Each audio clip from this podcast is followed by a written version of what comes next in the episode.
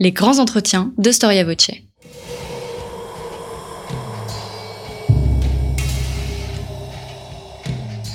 Une émission de la rédaction de Storia Voce.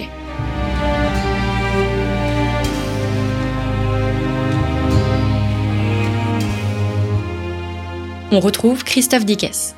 Bonjour à toutes et à tous, merci pour votre fidélité à Storia Voce et bienvenue pour ce nouveau numéro de nos grands entretiens. L'habit, dit-on, ne fait pas le moine, mais est-ce qu'une auréole fait un saint? Je vous propose aujourd'hui de lever le voile sur un pan méconnu de l'histoire du christianisme, celle de ces hommes, celle de ces femmes qui auraient pu être saints, qui ont pu l'être un temps ou qui n'ont tout simplement pas franchi les dernières marches pour accéder, comme l'on dit, à la gloire des autels. Comment devient-on saint? Existe-t-il une procédure? Et comment dans l'histoire cette procédure s'est-elle mise en place? Si vous me permettez l'expression, l'Église a-t-elle fait le ménage dans son calendrier? Et selon quels critères? Qui sont, enfin, ces grands à qui on refusa cet honneur suprême? C'est ce que nous allons voir avec Jérôme Ancibero. Jérôme Ancibero, bonjour. Bonjour. Merci d'être venu au micro de Storia Voce.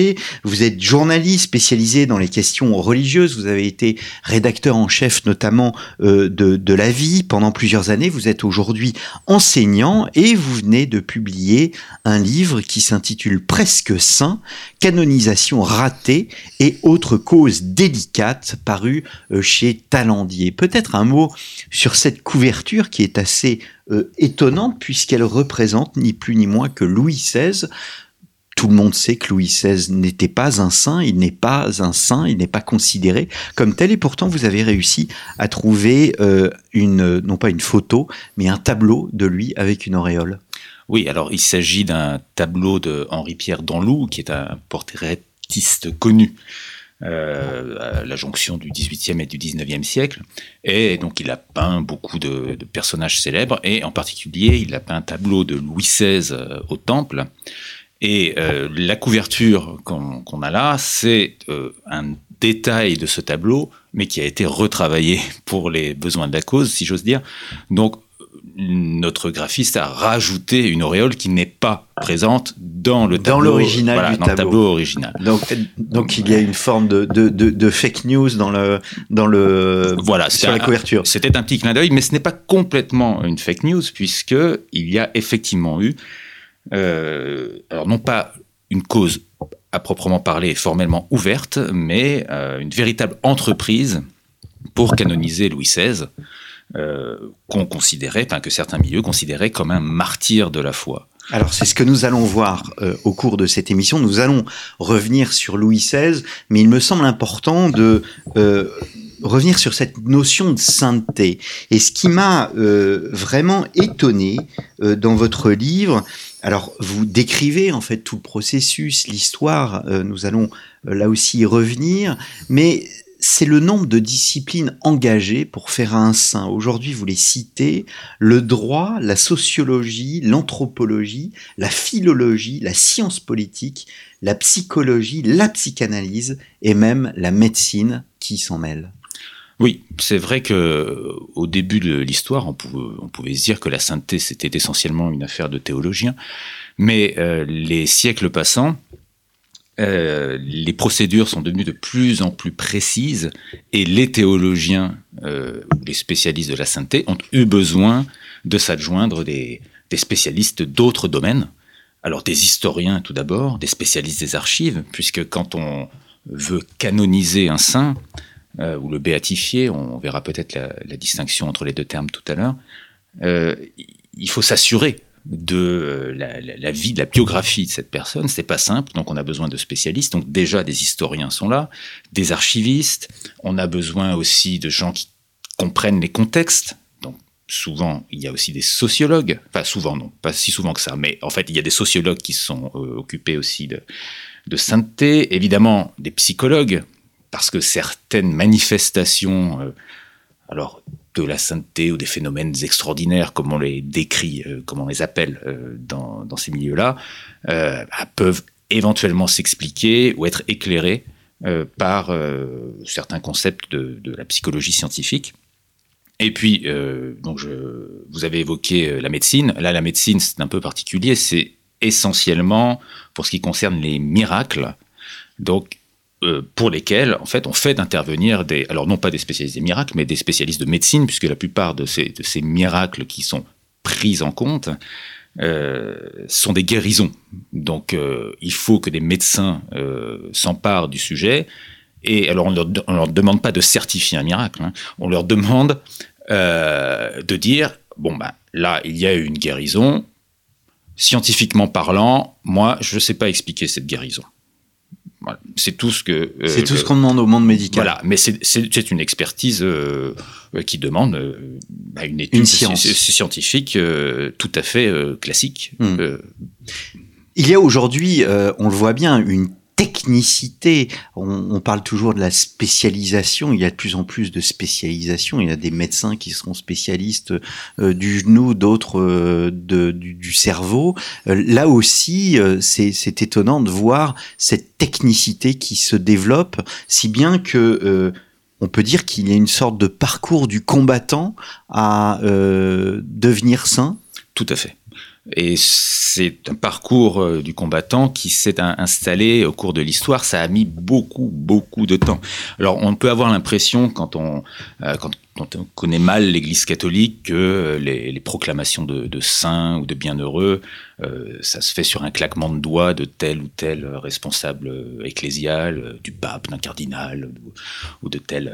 ou d'un évêque. D'un évêque ou de telle personne qui a du pouvoir. En fait, c'est vraiment pas si simple parce qu'il y a toute une procédure juridique, scientifique, euh, qui peut prendre énormément de temps et à chaque étape de cette procédure, eh bien, l'affaire peut, s'arrêter tout simplement. Ça s'est vu et c'est précisément euh, là-dessus euh, que j'ai essayé de d'écrire ce livre. Mm. mais cette, ces procédures, elles n'existent pas depuis, depuis toujours. Hein. Ça a mis énormément de temps et la technicité actuelle c'est le résultat de, siècles, euh, presque, presque d'un millénaire en fait, euh, d'affinage, si j'ose dire. Hmm. On voit il y a une sorte de parallèle. Hein, les émissions sur Storia Voce le montrent bien. C'est que il y a vraiment deux millénaires hein, du christianisme et le deuxième millénaire est un millénaire qui correspond au développement de l'administration, au développement d'une technicité, au développement bah aussi d'une centralisation des, décisions. Qu'est-ce qu'un saint, Jérôme Sibéro? Alors là, c'est une très bonne question et je, je, ne peux toujours pas répondre après avoir euh, étudié la question. Euh, alors, il y a des réponses qui ont été données. Il y a des, milliers euh, d'ouvrages, de traités euh, qui ont été euh, écrits sur ce sujet, des, très belles homélies, des, choses très intéressantes. et il y a des centaines de définitions de la sainteté. Alors, il faut d'abord distinguer deux choses. C'est la sainteté proprement dite, ou, plutôt la sainteté en général, qui, a strictement parlé en théologie chrétienne, n'appartient qu'à Dieu et euh, la sainteté canonisée. La sainteté canonisée, c'est simplement un petit sous-ensemble de la sainteté tout court. Donc là, dans ce livre, et en général quand on parle de saints, euh, quand on voit euh, des annonces qui sont faites dans la presse, on parle de sainteté canonisée.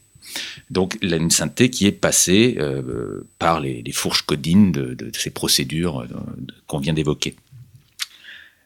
donc il y a malgré tout des définitions qui sont données. Alors j'en ai retenu une. Alors je l'ai retenue parce qu'elle euh, émane euh, d'un manuel euh, qui est utilisé aujourd'hui à Rome par les, spécialistes.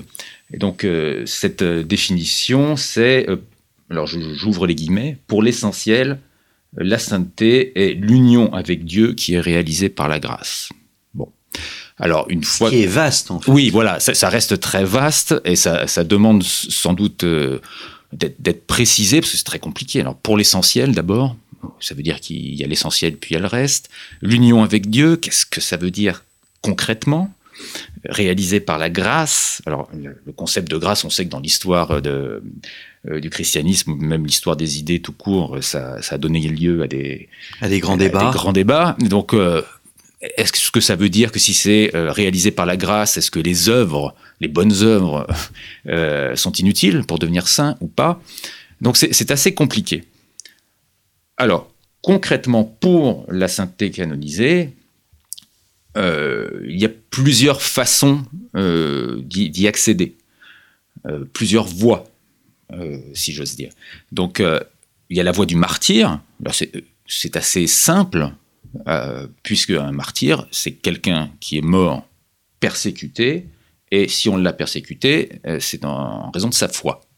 Donc on dit que euh, la personne a été tuée en haine de la foi. C'est le modèle des premiers euh, martyrs chrétiens, en fait, et qui reste en quelque sorte le modèle euh, général. Le prototype. Voilà, le mm. prototype de la, de la sainteté canonisée. Ensuite, il y a une deuxième voie, c'est celle de l'héroïcité des vertus.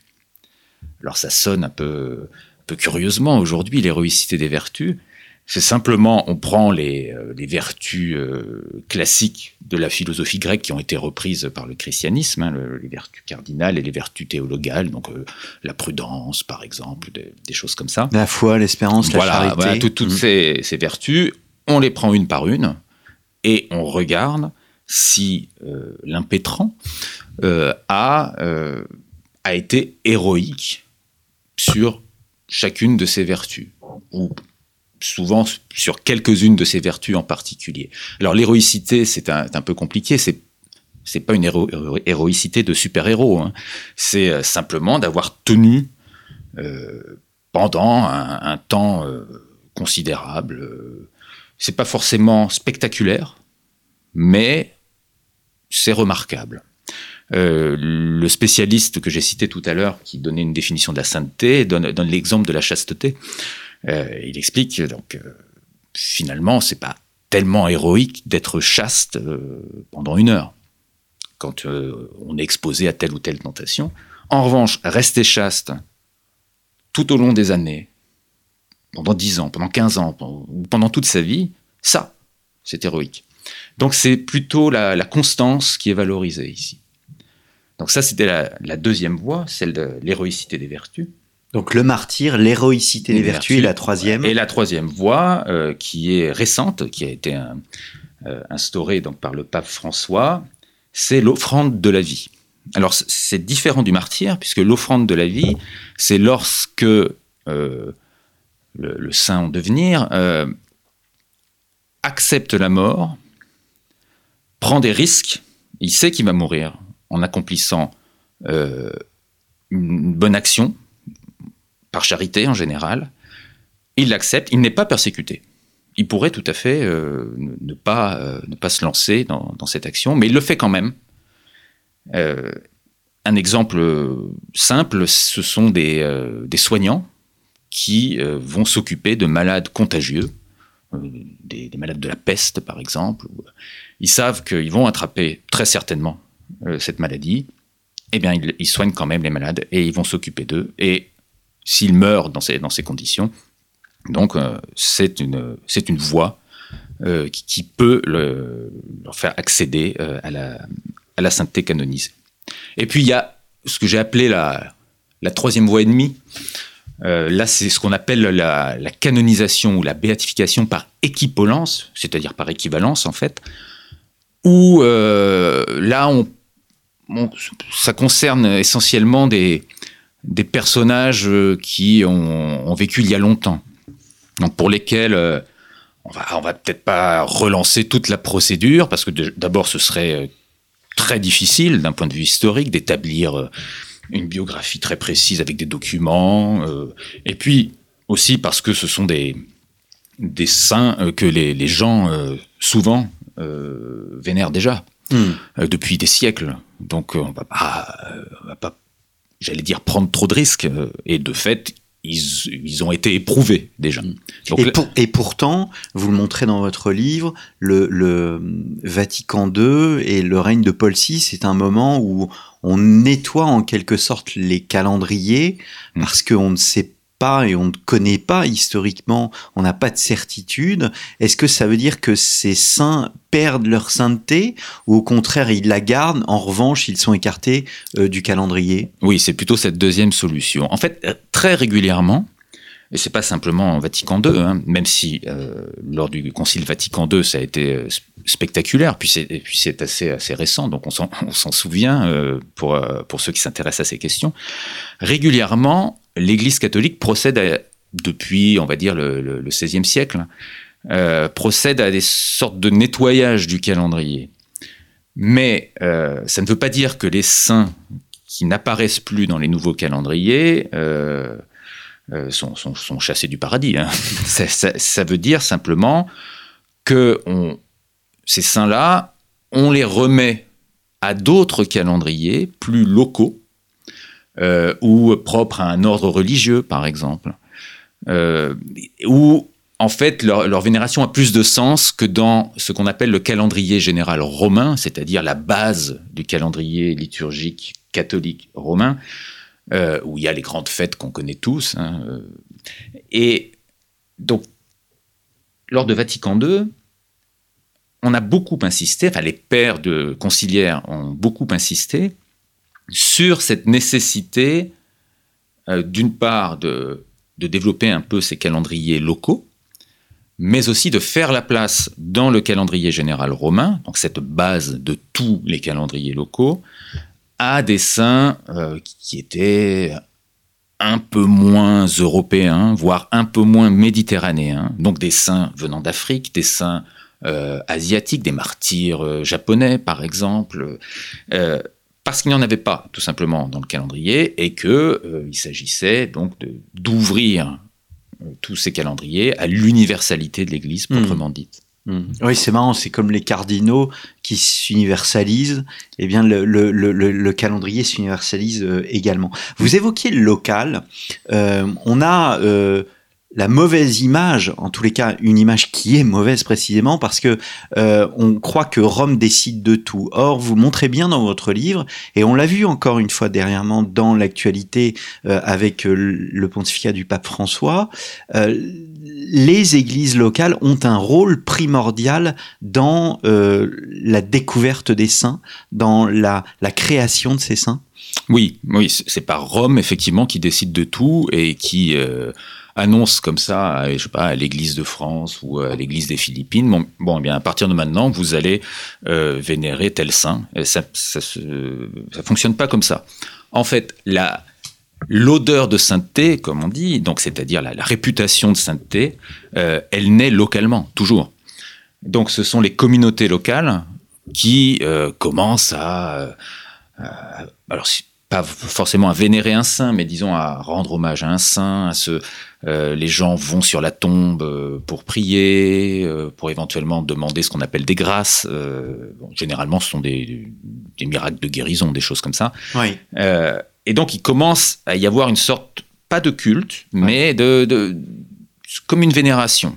À ce moment-là, les autorités ecclésiastiques locales, qui ont l'œil sur toutes ces manifestations de, piété, prennent généralement les choses en main pour essayer de contrôler ce qui se passe. Donc, euh, qui, est ce, soi-disant saint euh, Quelle a été sa vie euh, Qu'est-ce qui se passe exactement autour de, sa tombe, par exemple Est-ce qu'il y a déjà des manifestations de, de, culte ou pas? Ça, ça peut être très important.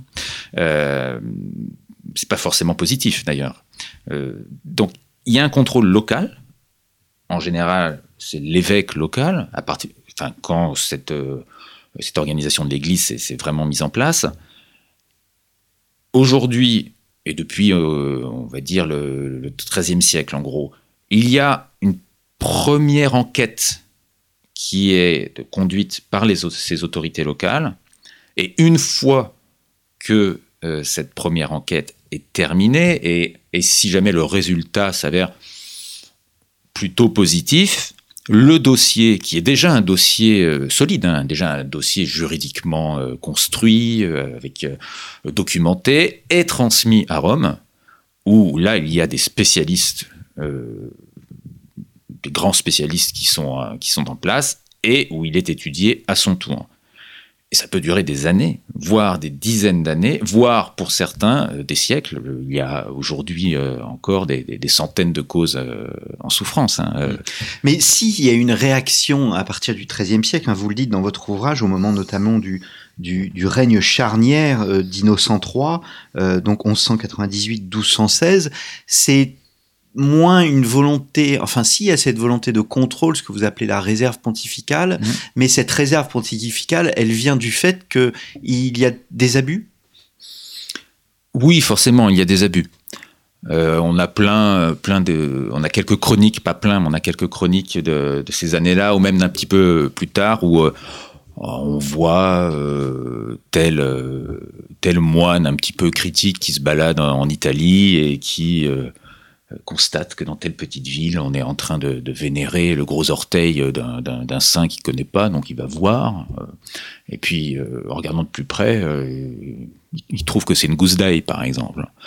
Euh, ça, c'est un exemple, c'est à, à Danza Salimbene. Donc, euh, il y a plein de, plein de petites choses comme ça. Il y a des saints hyper locaux. Parce que le, le culte des saints Ouais. va de pair un peu avec le culte des reliques. Et dans Oui. le culte des reliques, on, généralement, on- alors là aussi peut-être à tort, on surestime peut-être ce, ce trafic, mais il y a eu des trafics de reliques. Oui, oui, il y a eu des gros trafics de reliques qui, qui ont dû être d'ailleurs régulés euh, très tôt, hein.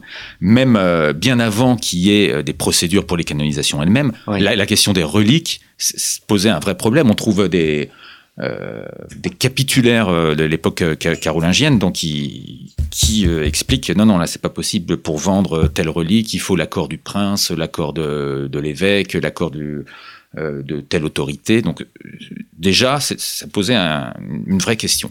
Mais ce qui s'est passé en fait au, oui, on va dire à la, jonction du, du 12e et du 13e siècle, c'est que c'est deux choses en fait, ou même peut-être Allez, non, deux, choses. Euh, D'abord, euh, la nécessité pour euh, la papauté de contrôler un peu les choses, parce que mine de rien, la sainteté, et en particulier la question des miracles, c'est une question de foi. Parce que c'est à travers les miracles donc, que, se, manifeste, pour ainsi dire, le choix de Dieu. Donc, si c'est une question de foi, à une époque où l'Église catholique est en train de se centraliser, donc après la, la- la réforme grégorienne, 11e siècle. voilà. Et il- le pape doit s'occuper de ces questions de foi s'il s'il veut que les choses tournent correctement, ou en tout cas de façon orthodoxe, comme on l'entendait à l'époque. Donc il faut s'en occuper. Avant, le- les papes ne s'occupaient pas des questions de sainteté locale. Hmm. Les papes avaient plein de choses à faire en Italie, hein. donc c'était leur, leur arrière-cour. C'était ça qui les intéressait. C'était les églises locales qui canonisaient, même si on peut difficilement parler de canonisation, tel saint en Angleterre, tel saint euh, en Bavière, enfin peu importe. Euh, ça, c'est la première question qui se pose. Et puis la deuxième question, c'est que à ce moment-là se développe l'esprit juridique. En fait, l'esprit, même pour être plus précis, l'esprit inquisitorial. Alors, quand on dit inquisitorial, on a, on a des images qui surgissent de, de grands inquisiteurs, de bûchers, etc. Mais c'est c'est pas la question. En fait, quand on parle d'inquisition là, c'est une manière euh, de procéder C'est une enquête. voilà, c'est voilà, c'est une enquête, une manière de procéder pour euh, enquêter sur, sur un sujet précis. Donc, euh, et c'est une manière assez juridique de faire. Car il y a des, questions, euh, des réponses qui sont formalisées, qui sont recopiées euh, par des, notaires ou par des greffiers. Donc c'est à ce moment-là aussi que se développe cet, esprit inquisitorial, donc au, sens le plus neutre du terme, hein, au sens technique du terme. Donc ces deux raisons font que à partir de ce moment-là, tout est en place pour que les procédures de canonisation euh, puissent se développer de, façon impressionnante. Hmm. Alors, euh, le temps des juristes, c'est aussi un temps où on peut précisément remettre en cause le travail de ce qui a été fait jusqu'à présent. Euh, et c'est une chose, là aussi, on parlait de Vatican II, mais là aussi, c'est une chose qui s'est faite euh, assez, enfin, à la fin de l'époque médiévale, au début des temps modernes. On, est assez surpris de, de voir cela. Et vous, vous, reprenez euh, une citation, vous dites que euh, il y, a- des zones grises où se promènent les historiens et les canonistes, et euh, le tout fait penser à une épaisse forêt dans laquelle même un botaniste chevronné peut se perdre s'il ne trouve pas la signalisation adéquate. On est dans un univers, encore une fois, très très très complexe. Oui, et alors qui s'est de plus en plus euh, complexifié, en particulier à partir du XVIIe siècle. Euh, où là, euh, les choses se sont formalisées de, manière impressionnante. Donc c'est sous le, règne d'Urbain VIII en particulier, le pape Urbain VIII, où là, c'était plus possible de s'occuper de canonisation et de béatification sans être un spécialiste euh, des, procédures juridiques, alors qu'auparavant, bon, il fallait que des spécialistes s'en mêlent, mais c'était peut-être pas aussi formalisé. Mais à partir du, XVIIe siècle, euh, d'ailleurs, on vit encore là-dessus dans, l'Église catholique, hein, sur les, principes qui ont été mis en place à ce moment-là. Euh, c'est devenu extrêmement complexe, extrêmement codifié, avec des étapes qui sont bien précisées, euh, on sait exactement ce qu'il faut faire à quel moment, à qui il faut faire appel. Et ça, ça a été une, évolution euh, fondamentale sur la question des béatifications et des canonisations. C'est d'ailleurs à cette époque-là qu'on a commencé à distinguer à proprement parler entre les béatifications et les canonisations, justement. Deux termes qu'on utilise aujourd'hui. Auparavant, c'était à peu près la même chose. Hein. ou alors il y avait une, euh, une, distinction qui était tout à fait informelle. Donc, à partir du XVIIe siècle, à partir d'Urbain VIII, là, la béatification, c'est une première étape sur ce qui normalement doit être une canonisation. Donc, la béatification, ça veut dire que le culte public de tel saint est permis à un niveau local. la canonisation, ça veut dire que le culte du saint est permis, euh, à un niveau universel. Voilà, c'est ça la, distinction à proprement parler. Mais cette distinction a permis en fait de régler des petits problèmes. Euh, quand il y avait un saint pour lequel on, se posait quand même quelques questions et pour lequel il, était difficile d'accorder tout de suite une canonisation. On le, béatifiait, ça ne veut pas dire que ça se faisait tout seul. Hein. Et puis, euh, souvent, ça suffisait à rendre euh, ses promoteurs euh, heureux. Mmh. Alors, vous avez choisi une série de, de, saints ou de presque saints ou bien même de, de saints qui, euh, à, qui on a précisément enlevé euh, l'auréole. J'en ai retenu trois parce que pour moi ils sont assez représentatifs à trois époques différentes. Le premier c'est c'est Charlemagne et Charlemagne, eh bien on oublie que au fond c'est un saint toléré. Pourquoi il est toléré, Charlemagne? Eh bien, aujourd'hui, si, vous allez à, Aix-la-Chapelle, euh, donc euh, Aachen en allemand, euh, donc vers la fin janvier, ça dépend en fait, parce que la, fête n'a pas lieu exactement le, même jour, c'est le, samedi. Et vous pouvez assister donc à ce qu'on appelle là-bas la Karlsfest, qu'on traduit en français par la Saint-Charlemagne, donc à la cathédrale, avec l'évêque. On a une messe en, honneur de Charlemagne. Voilà. Donc c'est une fête locale. C'est local et c'est uniquement local. Mais c'est bien l'évêque, c'est bien la cathédrale. Donc on peut considérer que Charlemagne est un saint. Et de fait, il l'est à Aix-la-Chapelle et il l'était à d'autres endroits euh, depuis le XIIe siècle, puisque en 1165, Charlemagne a été canonisé. Sauf que, en 1165, la canonisation formelle, ça n'existait pas encore vraiment. Il n'y avait pas encore de, vraiment de réserve pontificale, c'est-à-dire euh, le fait que la canonisation est réservée euh, au pape. Et surtout, en 1165, Charlemagne a été canonisé par Pascal IV, qui en fait était un antipape. C'est-à-dire un pape qui avait été élu contre le pape que aujourd'hui l'Église catholique considère comme légitime et qui avait été suscité par l'empereur euh, germanique euh, Frédéric Barberousse.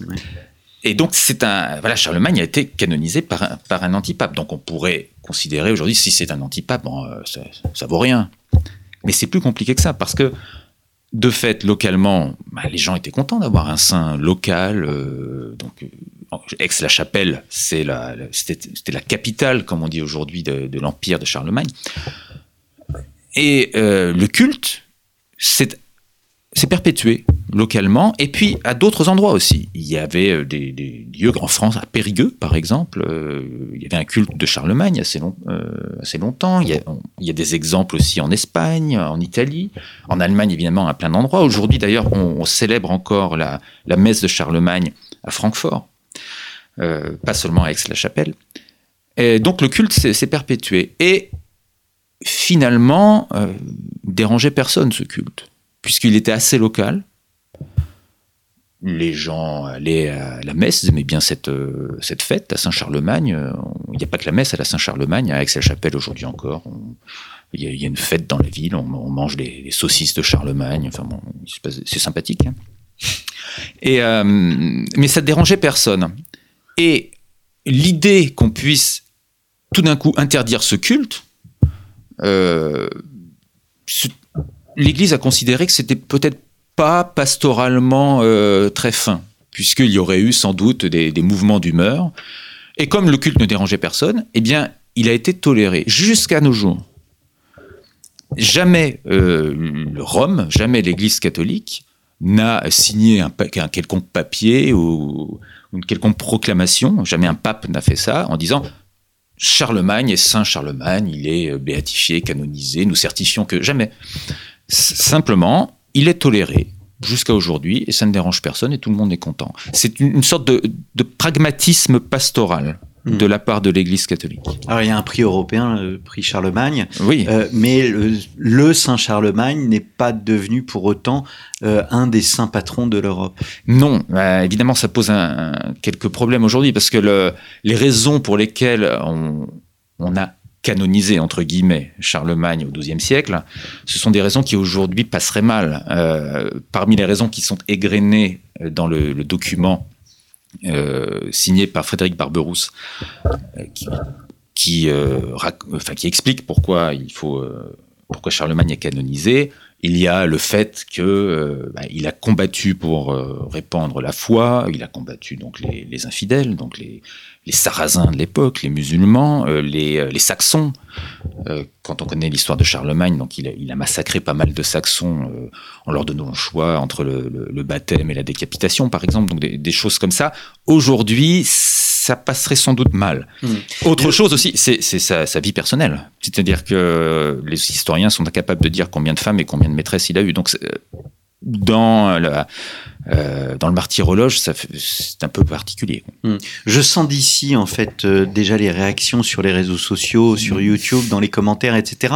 Euh, bien évidemment, la sainteté euh, il ne s'agit pas de juger la sainteté, on va dire, du au Moyen Âge avec notre euh, regard euh, notre regard contemporain. Les concepts sont différents. C'est pour cette raison que le contexte et l'étude de contexte, du contexte est essentiel. Oui, et il y, a, il y, a, en fait trois contextes à prendre en compte à chaque fois. Il y a euh, le contexte biographique, oui. de, de, chaque saint, c'est-à-dire à quelle époque il a vécu, ce qu'il a fait, euh, quelles étaient euh, les, euh, les contraintes psychologiques, sociologiques, sociales, enfin tout, tout ce qu'on veut, euh, politique de l'époque, euh, qui peuvent être très différentes de nos contraintes actuelles. Euh, et il y a aussi des questions peut-être plus... ces questions évoluent avec le contexte du moment où on décide de lancer une cause en canonisation. Et ce moment, ça peut être 50 ans après, 100 ans après, 3 Jeanne, voilà. Jeanne d'Arc, par exemple, oui. c'est des siècles et des siècles après, parce que c'est le début du XXe siècle. Euh, exactement, même si euh, certains avaient déjà pensé à canoniser Jeanne d'Arc, mais le contexte était, ouais. ne s'y prêtait peut-être pas, et le contexte était très différent. Ouais. Euh, et puis, il y a, entre le moment où la cause est ouverte et le moment où la, la, la sainteté est proclamée, la canonisation se fait vraiment, euh, il peut se passer aussi des décennies. Euh, donc euh, il y a trois contextes à prendre en compte, et pour chacun de ces contextes, eh bien les, on va dire les critères moraux, les critères on va dire moraux en général ou religieux, sont forcément sont pas les mêmes. Hmm. Est-ce que du coup on comprend mieux et est-ce qu'on doit relire l'histoire de l'Église à travers l'exercice de repentance qu'en avait fait Jean-Paul II sa, vision incluait cette différence de contexte ou pas? C'est difficile de répondre à cette question parce que euh, ce qu'on prend en compte dans la sainteté sont quand même des, gens, des, modèles. Euh, donc, il est quand même rare d'avoir des saints qui, selon nos, critères actuels, euh, seraient de, de parfaits salauds. En fait, moi, j'en ai pas trouvé énormément. Hein. Je, je vais vous donner un exemple qui, euh, qui est frappant. Euh, les, les combattants des croisades, par exemple. On pourrait imaginer, dans la mesure où euh, c'est le pape qui a appelé à la croisade, bah, qui, qui, y a un certain nombre de, de croisés béatifiés ou canonisés. En fait, non. Il n'y en a vraiment pas beaucoup. Il y en a même très très peu.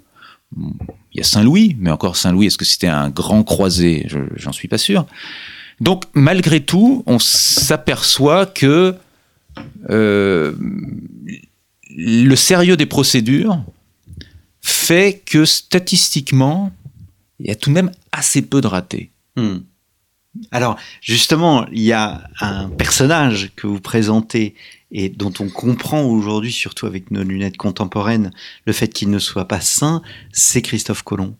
Oui, ça, euh, on, l'ignore euh, souvent pour euh, ceux qui s'intéressent au, personnage. il y a eu une entreprise de canonisation de Christophe Colomb au XIXe siècle. Alors, la cause en canonisation elle-même n'a jamais vraiment été ouverte. Ce qui montre d'ailleurs à quel point euh, Rome peut être prudente sur ces questions-là. Mais l'entreprise a bel et bien existé et elle a pris des proportions énormes puisque euh, euh, des, centaines d'évêques et de cardinaux ont signé pour demander au pape de canoniser Christophe Colomb. Pourquoi est-ce qu'on vient demander ça? Donc ça a commencé au 19e siècle. Ce sont des Français d'ailleurs qui ont euh, lancé cette affaire. Euh, parce que bah, Christophe Colomb a, comme on, comme on a coutume de le dire, découvert l'Amérique. Et donc il a en quelque sorte livré la moitié du globe à la possibilité de l'évangélisation. Donc, ce qui est quand même une performance euh, intéressante dans cette perspective d'évangélisation du point de vue de l'Église catholique. Et donc, il a accompli quelque chose d'énorme pour, euh, pour l'Église. En tout cas, de cette façon que les promoteurs de cette cause euh, euh, comprenaient ces, événements. Et donc, ça a démarré en France au milieu du 19e siècle. Alors, c'est essentiellement un, écrivain, le comte Rosely de Lorgue, qui a mené cette chose-là, mais sur, les, sur les instances de, de Pie IX, lui-même, donc qui est, euh, comme on sait peut-être, le, premier pape à avoir euh, voyagé avant d'être euh, d'être élu pape en Amérique. Donc il y avait une sorte de correspondance symbolique intéressante. Et euh, donc cette, cette, cause a été lancée à ce moment-là. Elle a été euh, reprise en quelque sorte, ou on va dire euh, soutenue aussi par un, écrivain bien connu des, milieux catholiques de l'époque, donc Léon Blois, qui a écrit deux ouvrages en faveur de la, canonisation de Christophe Colomb. Et ça a été une très grande entreprise qui a donné lieu à des débats extrêmement violents euh, en particulier avec des historiens et même des ecclésiastiques italiens et génois qui, eux, ne voulaient pas de cette canonisation. Et en fait, quand il y a de tels débats, euh, on se dit la messe est dite, sans mauvais jeu de mots, il n'y aura pas de, cause parce que il n'y a pas de, j'allais dire, il n'y a pas de communauté, il n'y a pas de, oui, de, vision commune des choses. Oui, en général, Rome n'aime pas euh, quand il y a des. On le voit pour Pie XII. Oui, Voilà, ça pose vraiment un, problème. L'idée de, communion euh, n'est plus présente. Et pour Christophe Colomb, c'est ce qui s'est passé. Donc les gens euh, s'écharpaient euh, autour de Christophe Colomb. Alors pas pour les raisons qu'on imagine aujourd'hui, hein, pas du tout. Aujourd'hui, on se dit Christophe Colomb saint après ce qu'il a fait quand il est arrivé en Amérique. Donc Christophe Colomb lui-même hein, a a contribué à ce qu'il y ait des massacres euh, d'indigènes sur place. C'est pas simplement parce qu'il a découvert l'Amérique et que d'autres sont venus euh, euh, commettre des atrocités qu'il a mauvaise réputation aujourd'hui. mais c'était pas pour ça en fait qu'on qu'on s'écharpait à l'époque, c'était tout simplement sur des questions de mœurs, mais des questions de mœurs qui aujourd'hui paraîtraient bénignes, puisque en fait on lui reprochait de ne pas avoir épousé la mère de son second fils, tout simplement. Voilà, c'est là-dessus que les gens se sont écharpés. Euh, après, donc à la fin du 19e siècle, au moment du cinquième centenaire de la découverte de l'Amérique, Léon XIII a publié euh, une encyclique, oui je crois que c'est une encyclique, euh, à l'occasion de la découverte de l'Amérique, et il a expliqué qu'il fallait distinguer entre les saints et puis des personnes qui avaient rendu des services particuliers à l'Église, et c'était à propos de la découverte de l'Amérique, donc tout le monde à l'époque a compris que Rome avait parlé et que Christophe Colomb ne serait certainement pas saint, même si il y a eu d'autres entreprises pour euh, le béatifier, euh, venant cette fois des, États-Unis et des Chevaliers de Colomb, donc qui est une organisation euh, de, solidarité, d'assurance mutuelle catholique. Donc, comme leur nom c'était les Chevaliers de Colomb, ça avait du sens pour eux de porter une entreprise en béatification et en canonisation, mais finalement, ça n'a pas abouti. Alors, dernier euh, portrait, peut-être euh, celui dont vous parliez tout à l'heure, c'est Louis XVI. Pendant la Révolution, enfin, euh, il y a eu, après la Révolution, des saints, hmm. donc des, des, des, personnes qui ont été tuées à cause de leur foi.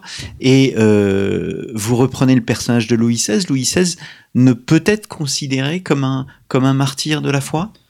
C'est une, question qui s'est posée, en tout cas, euh, très vite après son exécution, le 21 janvier 93, euh, à Rome, on était convaincu que c'était un martyr. Donc, Piscis lui-même a tenu un discours devant les cardinaux en expliquant que Louis XVI était un martyr, la question ne se posait pas, que donc il était très certainement saint. Mais, même Piscis, euh, même le pape, doit se conformer aux procédures euh, de canonisation. Et Piscis le savait très bien. Donc il n'a rien proclamé du tout, Piscis. Il a juste fait part de sa conviction intime devant les cardinaux. Et puis les années passant, finalement, les cardinaux, qui ont fait preuve à, cette occasion sans doute la vertu de prudence, euh, ont considéré que ce n'était pas si simple que ça. Donc, il a été exécuté dans des conditions un peu particulières, effectivement, mais est-ce que c'était vraiment à cause de la foi Voilà, à cause de sa foi catholique, ou est-ce que c'était une conséquence des troubles politiques de l'époque? Ça peut se discuter. Il y a eu d'autres exemples dans l'histoire où, par exemple, Marie Stuart ou Benoît XIV, qui est un grand spécialiste de, de la canonisation et des saints, avait considéré dans, son grand ouvrage, euh, qui est la référence euh, quasi absolue là-dessus, euh, que qu'elle était finalement martyre, Marie Stuart. Alors que la question se, pose vraiment pourquoi est-ce qu'elle a été exécutée Le procès qui a été le sien, c'était plutôt parce qu'elle avait ourdi un complot contre sa cousine. Donc, ce n'est pas, vraiment évident. Et donc, malgré ce, précédent, la congrégation des rites, qui est la grande administration à Rome qui, euh, à l'époque, s'occupait des questions de canonisation, a considéré qu'il fallait peut-être être prudent là-dessus, d'autant plus que commençaient à se poser des questions d'ordre politique. Qu'est-ce que ça voulait dire canoniser le roi Louis XVI Alors, en 1795, on peut comprendre. En 1800, peut-être aussi encore, mais après, quand on commence à négocier un concordat, quand euh, quelques décennies plus tard, euh, on commence à essayer d'avoir des, relations diplomatiques, ça devient peut-être plus compliqué. Donc du coup, euh, la cause a été peu à peu officiellement Abandonné. Oui, abandonné, rejeté. Il y, a, des courriers qu'on a euh, très explicites là-dessus. Alors, ça n'a pas été rejeté, fermé, puisqu'elle n'a jamais été ouverte formellement, mais la messe est dite, si, hmm. j'ose dire. Hmm. Alors, peut-être une, dernière question. Est-ce que vous avez des, des, regrets de ne pas avoir euh, de ne pas avoir traité tel ou tel ah personnage? Oui. parce qu'en fait, il y a plein, plein d'exemples de canonisation ratées ou en souffrance. En tout cas, toutes ne sont pas ratées. Elles hein, vont sans doute euh, euh, ou peut-être aboutir. Mais j'ai surtout étudié les, personnages qui sont connus par ailleurs pour que la chose soit relativement aisée à, lire par, des lecteurs qui ne sont pas forcément spécialistes de la, des canonisations. Et du coup, j'en ai laissé quelques-unes de côté. Euh, euh, par exemple, celle de, de Savonarole. Ça aurait été passionnant. Oui, oui, oui, Parce que Savonarole, en fait, s'oppose au pape. Oui, voilà, il a même été excommunié par le pape. Et aujourd'hui, il y a une cause en cours. Donc, est-ce qu'on peut canoniser quelqu'un qui a été excommunié euh, par le pape? Ce Alexandre VI, c'est celui qui avait plusieurs maîtresses. Enfin. Oui, voilà. Alors, il, il a, d'une certaine façon, il a de la chance, Savonarola, puisqu'il a été excommunié par Alexandre VI, qui n'est pas le pape le plus exemplaire non plus de l'histoire. Euh, et puis, il y, a, plein d'autres exemples. Je donnais l'exemple de, euh, de, Jacques Fesch aussi, donc euh, un, meurtrier, en fait, qui a été condamné à mort, qui a, été, tué un policier. qui a été exécuté pour avoir tué un policier. Donc, sa cause est ouverte. Alors, il s'est repenti en, en, prison. Il a laissé des écrits qui montrent, qui témoignent de son cheminement spirituel, mais canoniser euh, Jacques Fesch, ça aurait des, effets sur, un, peu particuliers. Euh, que vont dire, par exemple, des policiers catholiques? Que va dire la famille du policier qui a été tué? Donc, il y, a à chaque fois des, euh, des enjeux qui vont au-delà des enjeux théologiques ou des enjeux proprement religieux. Hmm. Et c'est passionnant, il y a, il y a plein d'histoires comme ça. Alors, ces histoires, on les trouve éparses ici ou là dans des études. Euh, mais euh, voilà, j'ai essayé d'en regrouper quelques-unes pour voir s'il y avait de, des rapprochements à faire. Et il y en a quand même quelques-uns. Et le, ce qui m'a le plus impressionné, c'est surtout le pragmatisme sur ces questions-là. Euh, de l'institution catholique. Pourquoi l'Église a besoin de saints pour montrer que la grâce de Dieu existe? Alors il y a, des, églises chrétiennes qui n'ont pas besoin de ça, ça semble-t-il les protestants par exemple, mais de fait l'Église catholique considère que les, saints sont des, modèles, des aides euh, pour incarner en fait cette, foi et la croyance. Donc le christianisme étant une religion de l'incarnation, euh, c'est peut-être plus simple pour certains, euh, certaines personnes d'avoir des modèles auxquels ils puissent se conformer, qui puissent les, euh, les inspirer. Hmm. Et euh, c'est essentiellement à cela que, que, servent, que servent les saints dans l'Église catholique. Eh bien, merci beaucoup, euh, Jérôme Ancibero, d'être venu au micro de, de, Storia Voce. Presque saint, point d'exclamation, canonisation ratée et autres causes délicates, un, euh, pardon. Un ouvrage paru euh, chez Talendier. Il me reste à vous remercier, chers auditeurs, de votre fidélité. N'hésitez pas à nous soutenir. Rendez-vous dans notre rubrique Soutenez Storia Voce à partir de notre page d'accueil de notre site storiavoce.com. Merci beaucoup et à la semaine prochaine pour un nouveau numéro de nos grands entretiens.